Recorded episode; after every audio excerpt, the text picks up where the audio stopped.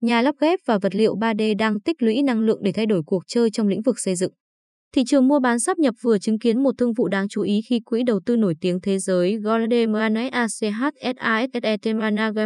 mua lại lượng cổ phần chi phối tại TLC Modular,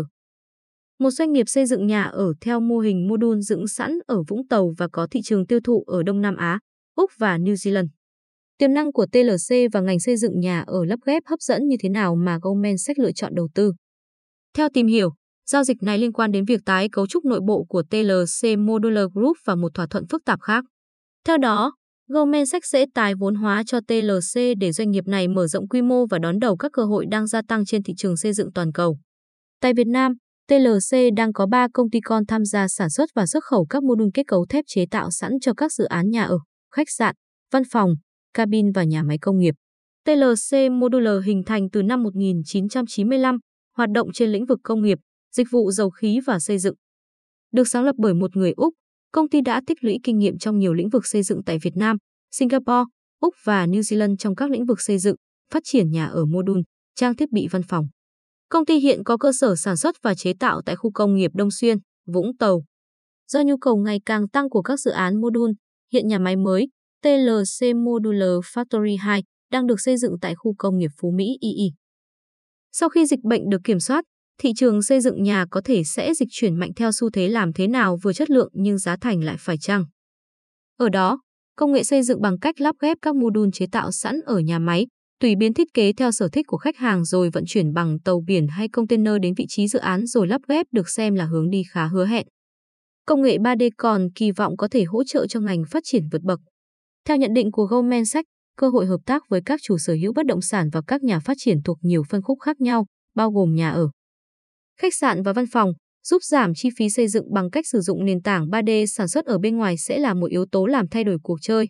Theo Global Industry Analyst, thị trường toàn cầu cho nhà tiền chế ước tính đạt 106,1 tỷ đô la Mỹ vào năm 2020, dự kiến sẽ đạt quy mô sửa đổi là 153,7 tỷ đô la Mỹ vào năm 2026, tương đương với tốc độ CAGR là 6,4%. Trong đó, thị trường Mỹ được ước tính ở mức 20,2 tỷ đô la Mỹ vào năm 2021, còn Trung Quốc sẽ đạt 38,2 tỷ đô la Mỹ vào năm 2026. Các tấm panel đúc sẵn, một trong những mảng quan trọng của ngành, dự kiến tăng trưởng với tốc độ CAGR 7,2% để đạt 61,9 tỷ đô la Mỹ. Phân khúc này hiện chiếm 22,9% thị phần nhà tiền chế toàn cầu. Công nghệ lắp ghép các tấm panel dựng sẵn đang được thúc đẩy bởi các yếu tố như thời gian xây dựng ít hơn, tiết kiệm chi phí, đầu tư bất động sản tăng, tốc độ đô thị hóa nhanh, nhu cầu gia tăng về các phương pháp tiếp cận thay thế cho xây dựng. Hơn thế nữa, thị trường cũng đang thu hút sự chú ý ngày càng tăng của khách hàng đối với việc giảm lượng khí thải CO2, xây dựng xanh và giảm thiểu chất thải. Thực tế, các quốc gia trong khu vực đã đi trước khá xa.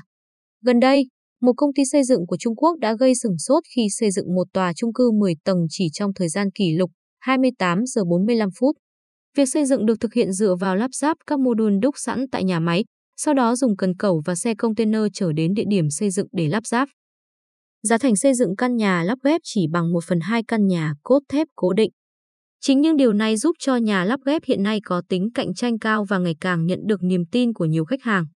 Hãng công nghệ Panasonic mới đây đã chọn Thái Lan là quốc gia đầu tiên trong khu vực để cung cấp nhà ở xây dựng Modul của hãng thông qua thương vụ hợp tác với Siam Steel International, nhà sản xuất các sản phẩm thép và vật liệu xây dựng hàng đầu trong nước.